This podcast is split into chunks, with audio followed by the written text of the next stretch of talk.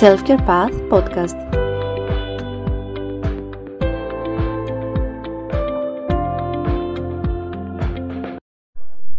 Γεια σας! Καλώς ήρθατε στο πρώτο μου podcast. Είμαι η Στεφανία Δημητρίου και είμαι ψυχολόγος και ψυχοθεραπεύτρια Gestalt. Κάποιοι από εσάς μπορεί ήδη να με ξέρετε ε, μέσα από τα προφίλ μου στα social media, στα οποία συστήνομαι ως Self-Care Path, εξού και ο τίτλος του σημερινού podcast γύρω από την αυτοφροντίδα.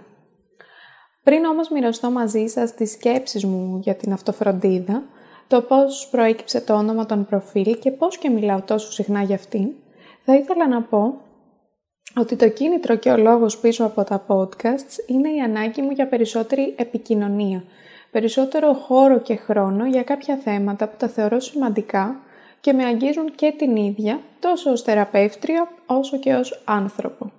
Γιατί πάνω απ' όλα, ε, πέρα και πάνω από όλες τις ε, ταμπέλες και τις ιδιότητές μας, όλοι είμαστε άνθρωποι. έτσι το τελευταίο διάστημα ένιωθα αρκετές φορές κάπως να με περιορίζουν τα social media σε σχέση με πράγματα που μπορεί να ήθελα να πω. Γιατί ένα κείμενο μπορεί να μεταφέρει συγκεκριμένες πληροφορίες, έχει συγκεκριμένη έκταση και υπήρχαν έτσι αρκετές φορές που παρατηρούσα ότι μπορεί να ήθελα να πω κι άλλα να εξηγήσω κάτι παραπάνω, να αλληλεπιδράσουμε και μεταξύ μας, να ανοίξει έτσι ένας διάλογος και με εσάς. Έτσι σκέφτηκα ότι ίσως τα podcast να είναι ένας πιο άμεσος τρόπος που θα μας βοηθήσει ίσως να αλληλεπιδράσουμε. Επίσης, σκέφτομαι ότι τα θέματα των podcasts ε, θα ήθελα να είναι θέματα που σας ενδιαφέρουν και εσάς, που σας απασχολούν, σας προβληματίζουν, οπότε θέλω και περιμένω και τα δικά σας σχόλια, τις σκέψεις και τις επιθυμίες σας. Ε, έχω έτσι διάφορες σκέψεις και σε σχέση με τις θεματικές, ε, ήδη κάποιοι από εσάς μου έχετε στείλει ε, ιδέες στο Instagram, θα υπάρξουν και άλλες ευκαιρίες που έτσι, θα σας ζητήσω τη γνώμη σας, θα υπάρξει χώρος να μου κάνετε ερωτήσεις, ε, όμως ε, αυτά είναι, αφορούν κάπως το μέλλον. Τώρα, σε σχέση με την ε, αυτοφροντίδα, ε, τελευταία έχω παρατηρήσει ότι έχει αρχίσει να γίνεται παραπάνω λόγος για τη φροντίδα του εαυτού μας και τη σημασία που έχει για τη ζωή μας. Βέβαια, αρκετά συχνά ε, θεωρείται πολυτέλεια και τίνει να συγχαίρεται με την παροχή υλικών αγαθών ε, στον εαυτό μας σχεδόν αποκλειστικά. Αυτή είναι η μισή αλήθεια. Σίγουρα αυτοφροντίδα είναι και το να μου κάνω κάποιο δώρο, να με προσέξω ίσως λίγο παραπάνω, να κάνω για μένα κάτι διαφορετικό. Δεν είναι όμως μόνο αυτό και σίγουρα δεν ξεκινάει από εκεί.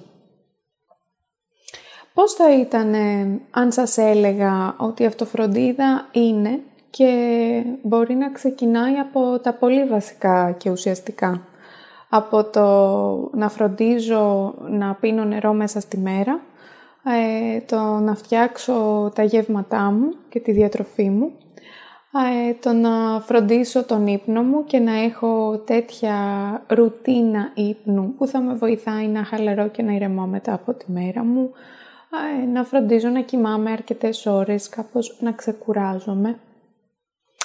Και όμως η αυτοφροντίδα έχει να κάνει και με όλα αυτά που αν το σκεφτούμε μπορεί να, συνειδητοποιούμε, να συνειδητοποιήσουμε, με συγχωρείτε, πόσο πολύ τα ξεχνάμε. Πόσο πολύ μπορεί να τα θεωρούμε επουσιώδη ή δευτερεύοντα ή ακόμα και να μην τα έχουμε στο νου μας σαν κομμάτια αυτοφροντίδας.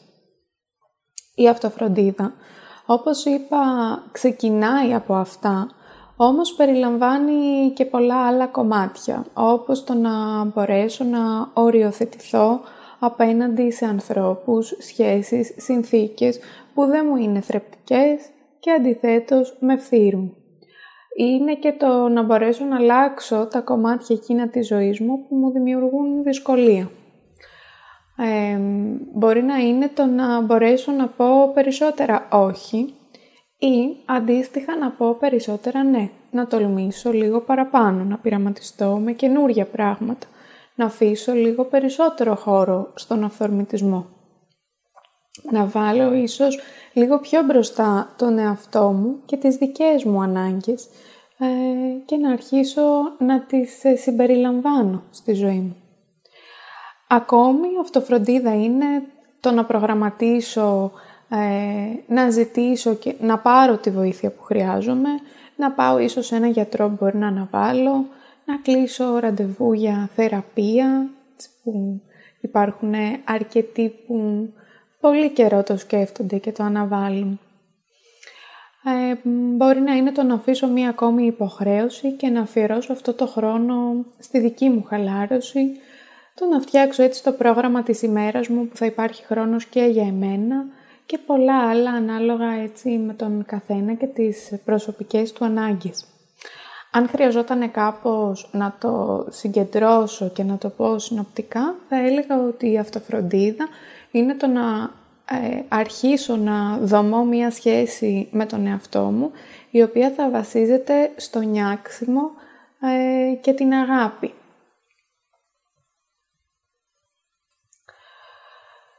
Αν λοιπόν έτσι πάρετε λίγο χρόνο να σκεφτείτε μέσα στη μέρα πόσο πολύ ε, σας σκέφτεστε, σας αφιερώνετε χώρο και χρόνο; Είναι σύνηθες και μέσα από μια διαδικασία θεραπείας, αλλά και φυσικά εκτός της θεραπείας, ε, στη ζωή, να καταλήγουμε να συνειδητοποιούμε με διαφορετικά ερεθίσματα κάθε φορά και για διαφορετικό λόγο ο καθένας, ότι μπορεί να μας φροντίζουμε και να μας έχουμε πολύ λίγο στο νου μας. Ή πολύ λιγότερο από όσο έχουμε στο νου μας τους άλλους ή ακόμα και με τρόπο που μπορεί να μην είναι και τόσο βοηθητικός. Ας πούμε, μπορεί να μας προσέχουμε μόνο για να μας ασκήσουμε κριτική, για να εντοπίσουμε όλα όσα δεν μας αρέσουν και τόσο σε εμάς, για να μας χρεώσουμε πράγματα. Όλα αυτά, έτσι, σε σχέση με την αυτοφροντίδα, ακούγονται απλά και όμως έχουν από πίσω πολλή δουλειά και διαδικασία. Και αυτό γιατί συνδέονται με πολλά κομμάτια της ζωής και δεν συμβαίνουν από τη μία στιγμή στην άλλη. Είναι διαδικασίες καθαρά προσωπικές για τον καθένα και όπως όλα τα πράγματα στη ζωή μας, έτσι και αυτό δεν μπορεί να γίνει χωρίς την προσωπική δέσμευση και ενασχόληση. Για να φτιάξω μια ζωή πιο κοντά σε αυτό που θέλω και ονειρεύομαι, χρειάζεται να αρχίσω με μικρά βήματα, με μικρές κινήσεις, να κινούμε προς τα εκεί. Ακόμα και το να αρχίσω να παρατηρώ με κάποια αφορμή τι είναι αυτό που κάνω στη ζωή μου; Ε, αν με φροντίζω, με ποιον τρόπο και πόσο, μπορεί να είναι ένα καλό ερέθισμα για να ξεκινήσω; Το να αρχίσω δηλαδή να αυξάνω την επίγνωσή μου γύρω από το πώς είμαι και πώς λειτουργώ κάθε μέρα, τι κάνω αλήθεια με όσα αποτελούν για εμένα στόχους, είναι ένα σημαντικό πρώτο βήμα. Κάπως έτσι, κατέληξα και εγώ στο όνομα του προφίλ μου και στην ανάγκη μου να επικοινωνήσω πράγματα σε σχέση με την αυτοφροντίδα. Είναι ένα κομμάτι που έχει ιστορία και για μένα, καθώς μέσα στην προσωπική μου θεραπεία άρχισα σιγά σιγά να συνειδητοποιώ πόσο λίγο με φρόντιζα και πόσο πολύ φρόντιζα τους άλλους. Αυτό βέβαια άρχισε να είναι πρόβλημα όταν ε, άρχισα να παρατηρώ και να βλέπω τις επιπτώσεις που είχε στην καθημερινότητά μου. Και πιστέψτε με, υπάρχουν πολλοί τρόποι και διαφορετικοί για τον καθένα που βρίσκει το σώμα και ο εαυτός μας για να μας δείξει όλα εκείνα που δεν πάνε καλά. Για άλλους μπορεί να είναι το άγχος ή η θλίψη ή η κούραση, η συνεχής κούραση, η έλλειψη κινήτρου και νοήματος και πάρα πολλά άλλα.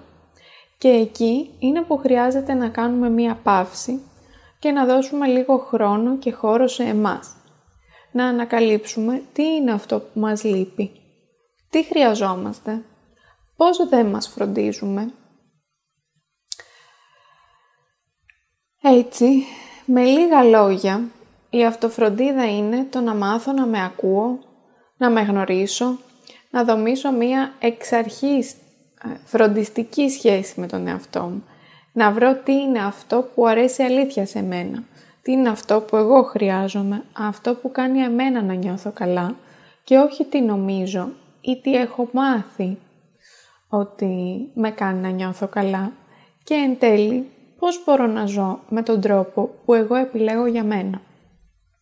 Φυσικά, μέσα σε αυτό είναι, όπως είπα και πριν, το να αρχίσω να επιλέγω τις συνθήκες και τις σχέσεις εκείνες που μου ταιριάζουν και με θρέφουν. Να μάθω τι είναι αυτό που με στηρίζει, με γεμίζει και με βοηθάει να είμαι στη μέρα μου όσο το δυνατόν καλύτερα. Σας ευχαριστώ πολύ που ήσασταν εδώ και όσους φτάσατε και μέχρι εδώ. Περιμένω τα σχόλια, τις σκέψεις και τις επιθυμίες σας και σας εύχομαι μία όμορφη συνέχεια στη μέρα σας. Εμείς θα τα πούμε σε ένα επόμενο podcast. Μέχρι τότε, γεια σας!